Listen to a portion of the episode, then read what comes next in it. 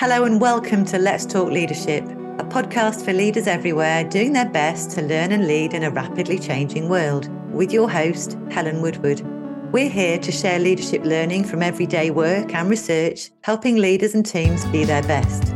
So, wherever you are when you listen, I hope you find something to make you smile, a new insight, and a question to think about. Hello and welcome to Let's Talk Leadership. Today, my guest is Alex Merry. Alex, you're a public speaking coach and author of Make It Count. Welcome to Let's Talk Leadership. Thank you for having me. Alex, would you like to tell us, first of all, how did you get to be a speaking coach? How did this happen? I, I think maybe the first thing I should say is that I never asked for this.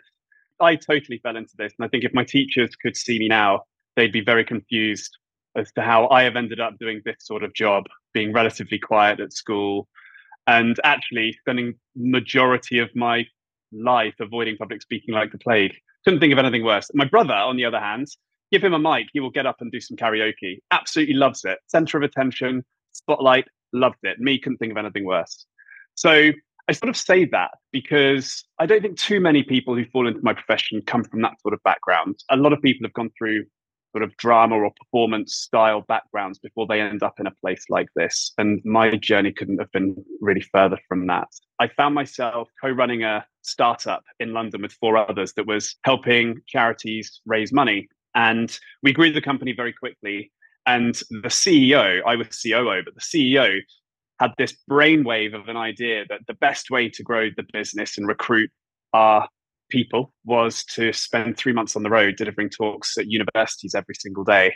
Uh, it's a good job he told me that after I accepted the job proposal because it was never really part of the plan. Really, then just a few different elements happened through there. Through repetitive speaking and delivering the same thing every single day, I started to, to learn and grow and develop my speaking skills. I was asked to speak at a TEDx event 2012 kind of time, that sort of time. I'd never heard of TED at the time. And then a week before that event was due to happen, it got cancelled. So to this day, I've never given one of those talks. But I wanted to get involved in TED in some way, shape, or form because I just thought it was cool. So I ended up spending the next two years trying to convince TED to let me run one of their events. And they said no a lot. And eventually, I think they got fed up with me and they eventually said yes. And that first group of speakers that I had speak on that stage, I was just helping them tweak certain aspects of their talk and things started to happen very organically from there. Because mm, mm. it's a tough application process to run TEDx's, isn't it? It's it's. I mean, they're really they're really on it with the criteria and what's acceptable and what you have to provide. And I think they've had some bad experiences, so they tightened their experience, their their sort of criteria up for uh, for everyone else to follow, which I think was a good thing. You know that that process, that two year journey in itself, really shaped my understanding of what they're really looking for and what really makes a good talk. So it was good for me. Mm, mm. So you're doing a bit of myth busting at the start here because I think it's really easy to assume that somebody who is a kind of voice coach would be somebody like you say who had a background in drama or kind of vocal coaching or kind of singing, quite extrovert and quite dramatic. And actually, you're saying, do you know what? It was a struggle for me it, it just wasn't something that you know i didn't start it because the love of it actually i just had to get good at it. That that's exactly it. And i think the light bulb moment for me was what some of those ted talks or tedx talks at tedx clapham went on to do. One talk done well can be absolutely transformative for somebody's career for somebody's business. And I think the reason why I do what I do now is not because of the act of speaking. I don't wake up in the morning if I've got to deliver a workshop or deliver a talk thinking, oh, what a great day. the opposite. I'm still not there, still don't love it, but what it can go on to achieve, that domino effect, that is so, so satisfying. Mm. And what, what I'm thinking as well is that if I was coming to somebody for vocal support and speaking support, what's kind of nice is that I'd be coming to somebody who who has had to go through the struggle. It wasn't easy for you. So you understand some of that struggle. So I'm I'm guessing does that make it easier for you to be empathic? Do you think towards the people that you work with? I think it does, but I hadn't realized that that was a strength until about two years ago, and I've been doing this for eight years now. I had always really sort of hidden that fact. I was always majoring on a lot of the things that people think are important for credibility.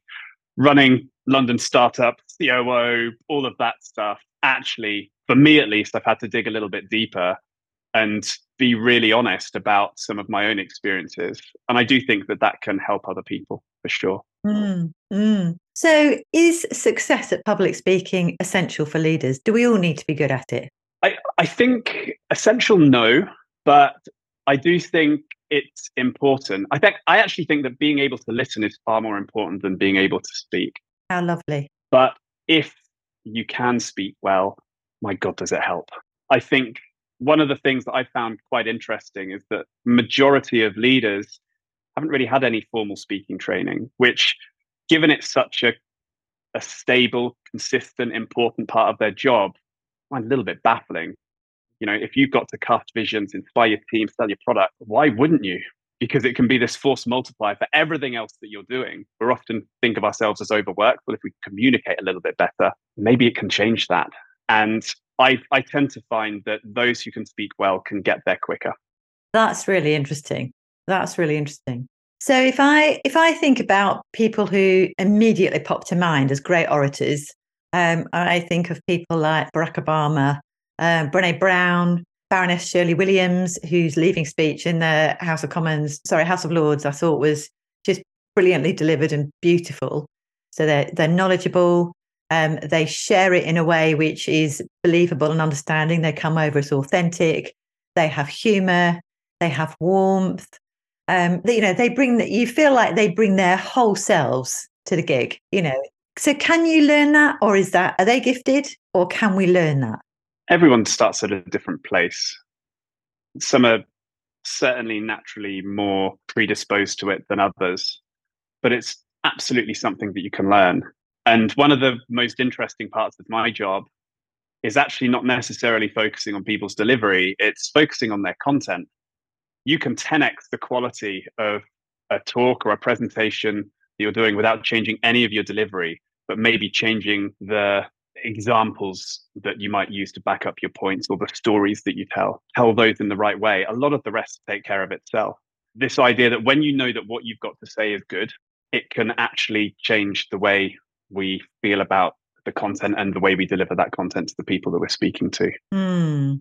So one, one of the people whose work I read quite a lot is a coach called Alan Sieler, who's written a series of books called Coaching for the Human Soul, uh, which I find hugely helpful.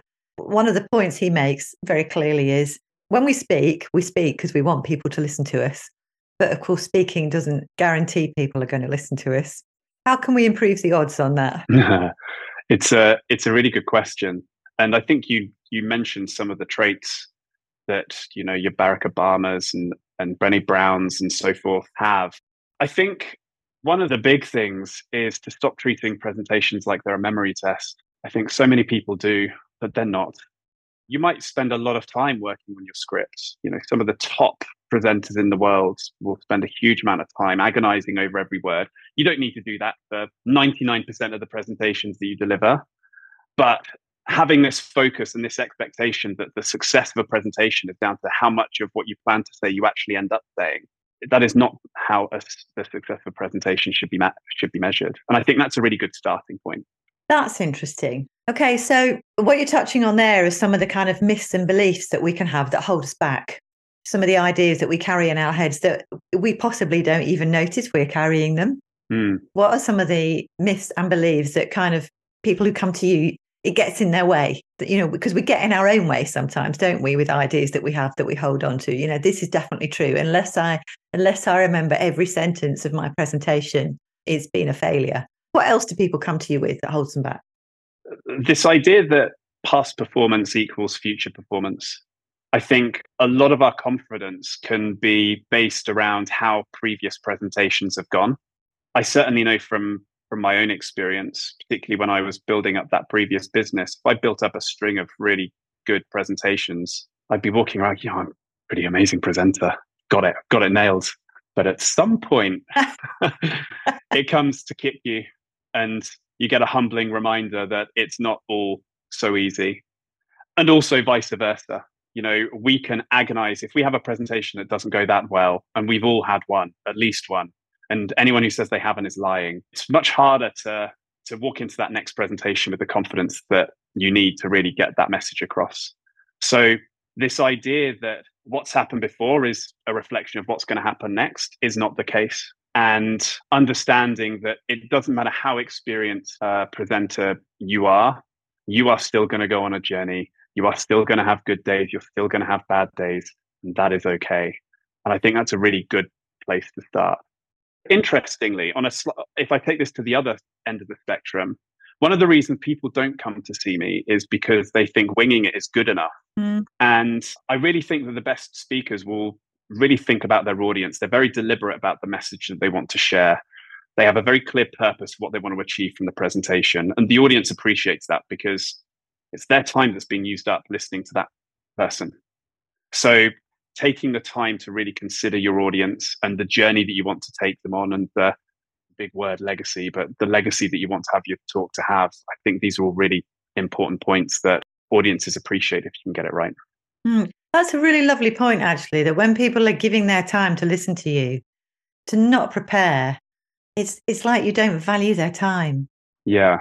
Um, and I have seen I've seen people wing it and it go badly wrong. Uh, you know, but I mean, they kind of might look like they're getting away with it, but as people get up, oh no, they haven't got away with it. You know, it's because people are muttering and mumbling. You know, it's not good. Yeah. The the confidence point is interesting. You know, I I think I was more confident when I was younger. You know, as you get older, you start to be more aware of the pitfalls. Um, and then I went through a phase of being a civil servant. So, and then all of my talks were absolutely scripted because if there was any misrepresentation after an event, you know, I would be absolutely ready to say, here's my script. This is what I actually said. So I went through a very scripted phase. How did you find that?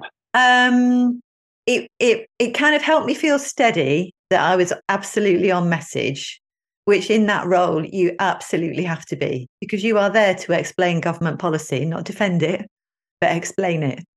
Um, and so actually communicating that as clearly as you possibly can is good. Um, and it means that you get your preparation really clear. So I, I didn't mind it because it felt contextually appropriate, is probably the best way to say it. Um, I wouldn't say it was a sort of spiritual home um, because my style generally would be much more facilitative, you know, so I would be much happier uh, working with a group and and working with the questions and working with the knowledge and understanding that the group brought. Um, and then I've then I have given a TEDx, so I have done the kind of you have to memorize a 17 minute talk and and uh, and deliver it, and that was a really different experience. It's very very common. I think almost all TEDx events force their speakers to be very rigid on their scripts. And I look back at some of the most successful talks of all time, particularly some of the early TED talks. You can tell they they turned up. They knew their content inside out, back to front, but they weren't re- they they weren't remembering the word by word. And I ran three TEDx events, and looking back at some of the the areas where I fell foul was forcing speakers to be that rigid on their script because that was the culture, I suppose, that that I was in. You know, this is this is what creates a great talk. And I look back at some of the talks and I think they could have been even better. Oh, interesting. And that's a shame. Yeah. Yeah. Yeah. No, I, I mean, I got mine down to kind of to help me remember it. I got mine down to kind of three keywords per slide so that I kind of orientate myself back to one of those three keywords on the slide. Got you. Um, and I also learned some British Sign Language actually to help me kind of embed keywords as well. Oh, wow. So, and that that was yeah. So the more senses we have involved in the learning, the more it's embedded. You know, so that started me off on a little journey learning British Sign Language, which I now have a level two of. I love that. That's a great story. Yeah, it was fun. It was fun, and it's been good actually because I've been able to use it a few times to to kind of help smooth things over and sort things out with people, which has been fun. You know, that's been cool.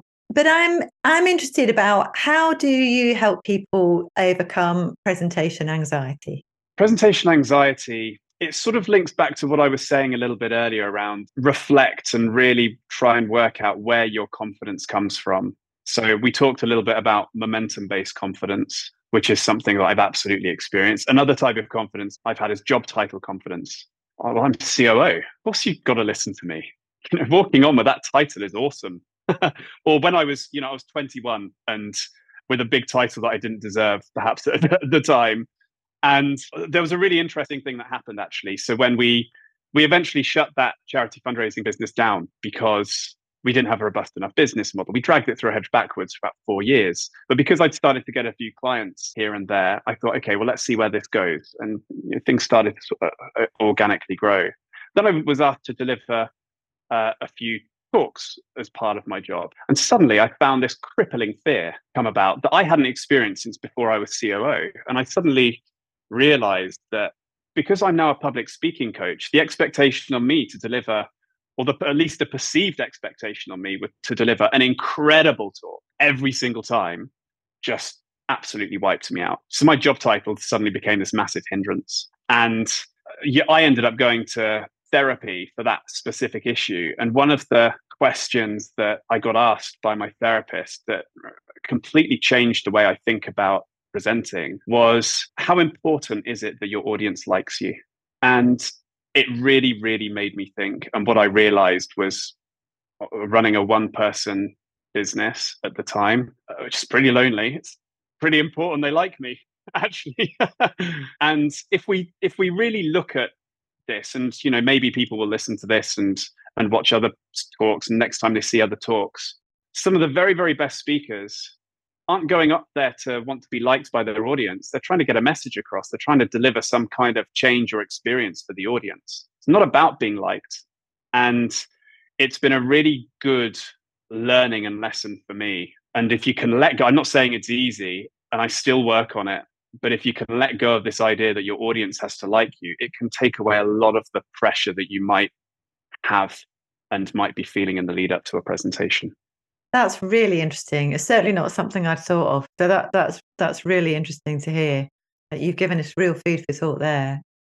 Let me ask you this then. Supposing you're giving a, a talk, you know, you've got a big audience and you just lose the plot. You just lose your place, you panic.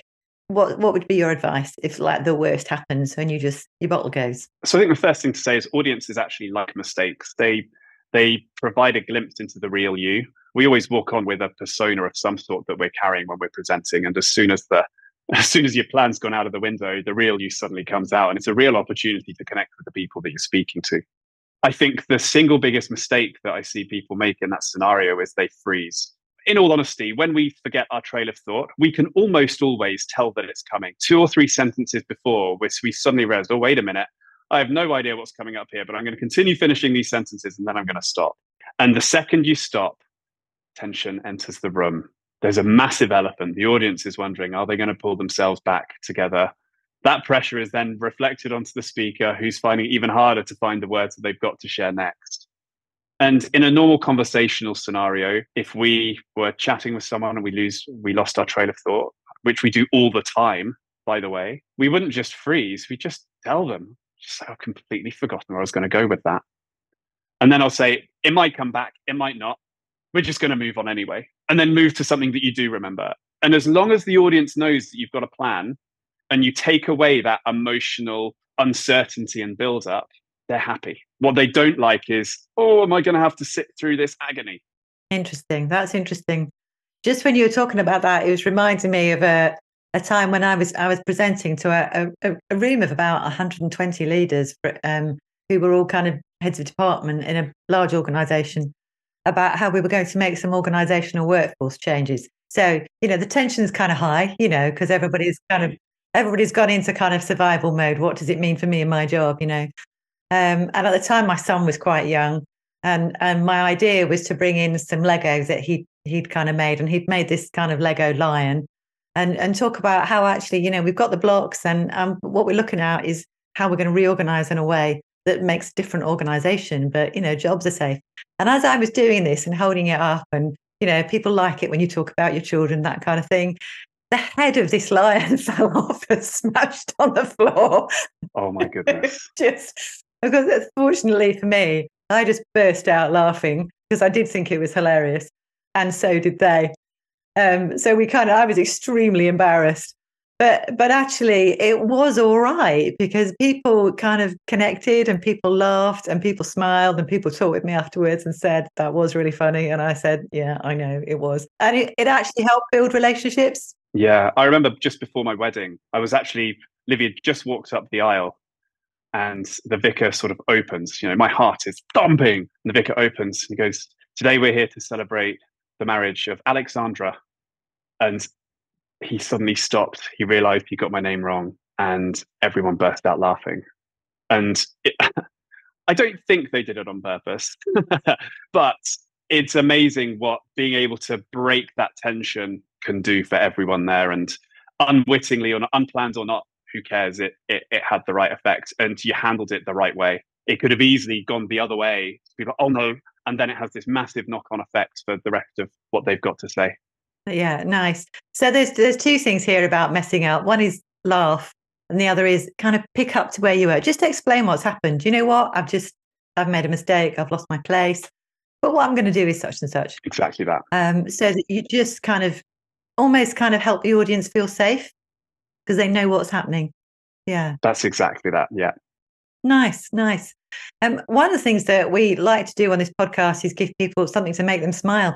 I feel like we've given people quite a lot to make them smile already. But I'm wondering if you've got a story or something that you want to share that just just actually helps people who perhaps are listening and are really struggling with this. You know, what can they do that would just help them laugh about it a bit more and have a bit more humor about it? Four years into my public speaking coaching journey, I was invited to Nick Jones's house. He's the founder of Moonpig and one of the people probably know him from Dragon's Den. It was for a, a weekend with 40 other entrepreneurs. I'd been sort of introduced to this group as the guy who would help the leader of these entrepreneurs with their talks. Massive hype. Loads of people knew who I was. Nobody, I knew who nobody else was. It was the first, my first sort of introduction to the group. And there was this Pecha Kucha evening happening on the first night. And have you have you come across Pecha Kucha com, uh, presentations before? No, no. The idea behind the format is it's 20 slides, 20 seconds per slide on an automatic timer. So you aren't in control of what's happening behind you. You've just got to try and keep the pace. And it means your talk lasts six minutes, 40 seconds. And it forces you not to ramble, be quite creative, not take yourself too seriously, etc. Except I did take myself far too seriously. And I agonized for weeks about how I was going to open this talk that I wanted to give. And I was sort of testing some ideas around free speech. And um, what I thought I'd do is do something that nobody would expect me to do, which is freeze for the first slide. So, and I'm not even an actor. I mean, this is the, you can tell the state I must have been in to think that that was a good idea. I've got to pretend that I have choked on stage, essentially. And so that was the plan. And so I had this whole thing set up where the first slide was going to be blank. I essentially choke for that first 20 seconds. And then the second slide would come up and say, gotcha. Then I was going to reel into this talk. And anyway, the person who was dealing with the slides thought that my first slide was gotcha. Totally threw me. Opener completely ruined. And then just as I was trying to get myself over the fact that this opener had ruined, the power cuts out. And I then had to spend the next five minutes essentially holding the stage, trying to keep things going before I could actually deliver the thing I had to go on and deliver. It's still, I don't know whether it makes me laugh, but it, it makes me cringe. yeah, I'm sure it does. But, uh, but actually, what you're sharing as well is, you know, however much preparation, sometimes stuff just happens and we have to find a way through it at the time. Exactly that. Yeah. You've, and it's okay. It doesn't they they still talk to me all of that lot. They still ask me for help. You know it's not necessarily a reflection. I think we we often make the mistake of thinking that our audience cares far more about our presentation than they actually do. They probably haven't given your presentation a second's thought until you stand uh, until you walk up. Yet we can get out for those really high stakes scenarios. We can get get into our heads that that is all they're thinking about. It's just not the case. So i'm intrigued now because you've shared with us that that public speaking, you, you don't have a drama background. Public speaking hasn't been something that you kind of loved. It was something that you had to learn to do. You've shared some mess ups. So why do people come to you, Alex? What is it? What when you ask them for feedback, when they endorse you, what is it that you're bringing to them that that draws them back to you? Because something clearly is. I think it's this idea that what we believe a good presenter needs to have and to be isn't actually what they need to have. Classic traits. To stand up in front of an audience, the first thing you should do is speak slowly. There's who? Right? Sometimes you might want to start your talk slowly. Yes, you have to mitigate for fight or flight, But if you want to have a, a real connection with your audience, actually conversation conversational tone is is really probably the most effective way of of doing that. I also put a lot of emphasis on the quality of your message and the journey that you're going to take your audience on. I think this idea that it's so important to meet your audience where they're at and take them somewhere that they've not been before. If you can get that point A and point B worked out, it can really significantly improve the impact of, of what you do. You know, we, we look at TED and we see some of our favorite talks and we think, my goodness, I'd love to be as good as that one day. But what you don't see is all of the editing that has been done on those talks to make them look as good as they are. It is the Instagram of public speaking. And some of the talks that where people say um, even some of the talks where people forget their words, they go completely off piece, often the ones that are, are remembered the most. Mm, you told me that the other day about the editing, and I was really surprised. I didn't know that, so that was that was really interesting, and I'm glad you've shared that today as well. I think that'll bring bring a great deal of encouragement to people, actually. So we we always like to finish with a question for people to reflect on. So, is there a question or something that you think, if there was one question that we can usefully reflect on to help us develop our presentational skills, what would that question be, Alex? So, I had to think about this. Uh, full disclosure. Helen emailed me. I did. And told me that this is a question that's going to be asked. And I'm glad I had a little bit of time to think about it. And the question that I can sum up and and get people to think in the right way about the presentations they've got to deliver. Uh, here's the question: How are your presentations challenging conventional thinking? Ooh. If you can articulate that, then there's a very, very good chance that you are taking your audience somewhere new. And we talked a little bit earlier about this idea of how do we make people want to listen to what it is that we're going to say? And there's so much on a voice delivery front that you can talk about. But for me, more than anything, our greatest tool as presenters is curiosity. Can we harness our audience's curiosity? And if we can create regular peaks, curiosity peaks throughout the talk, people will stay engaged for longer. So, this idea of unpredictability, I think, is important. And if you've got a clear journey that takes them from this is the status quo right now, this is what you all believe, to this is where what you need to believe come the end of the presentation that I'm delivering. If you can find an interesting, unpredictable way to get them to that place, your job is done. Mm, that's so interesting. And I love that. I love that because you're you're right about unpredictability. And one of the things I spend a lot of time working with leaders on is how how we orientate ourselves around uncertainty and whether our orientation is one of anxiety or whether we can help ourselves move into a mood of curiosity. So that's a that's a really I love that. Yeah, it's it's good actually. It's it's very I find it really useful and it's it's a really interesting way to work when you're coaching leaders. But that kind of culture of curiosity is something that Jim Collins talks about a lot, isn't it, in his books? But I really like that idea. Can can you move your audience towards some unconventional thinking? Some of your best content as a presenter will come from being curious about the subject. You don't need to have all of the answers, but you do need to be really interested in it. You know, there was a talk that happened uh, a few years ago while I was out in New York by someone called Rutger Bregman, and he walked on stage. And you know, a lot of people might start their talks with a question to try and engage the audience. That's sort of the idea. Put your hands up if and all of that stuff. Mm-hmm. But he walked on stage and goes, "I want to start with a question. Why do the poor make such poor decisions. And then he pauses. And this was just after lunch, day three of this TED conference. I was exhausted, mentally shattered. I was playing on my phone, wasn't paying any attention. He says that question. It riles up emotion, right? I'm already, there's con- he's created that conflict. And I just wanted to see how he got himself out of that hole. And if you can ask questions that challenge your audience, that get them thinking, that is there's that silent engagement there that you need. Bring them in on the problem, make them the detective, and you've got something that could be really quite impactful. Mm. Alex, that's been that's that's really interesting, and it's not at all what I expected. But I really love that we've ended up on a note of curiosity, helping your audience be the detectives and solve the problem. So it, it's been brilliant to talk with you today. Thank you so much for joining us on Let's Talk Leadership and for sharing so honestly and openly And, and I have to say, for preparing so kind of kindly and fully, which we really appreciate. How can people get in contact with you, Alex? The easiest way to get in contact with me is on LinkedIn. I spend all of my life there. so come come find me on LinkedIn, and that's a great place to start. It's been brilliant to talk with you. Thanks for listening to Let's Talk Leadership. For more, head over to helenmgconsulting.com and find out about leadership programs and leadership coaching, helping you and your team be the best version of yourselves.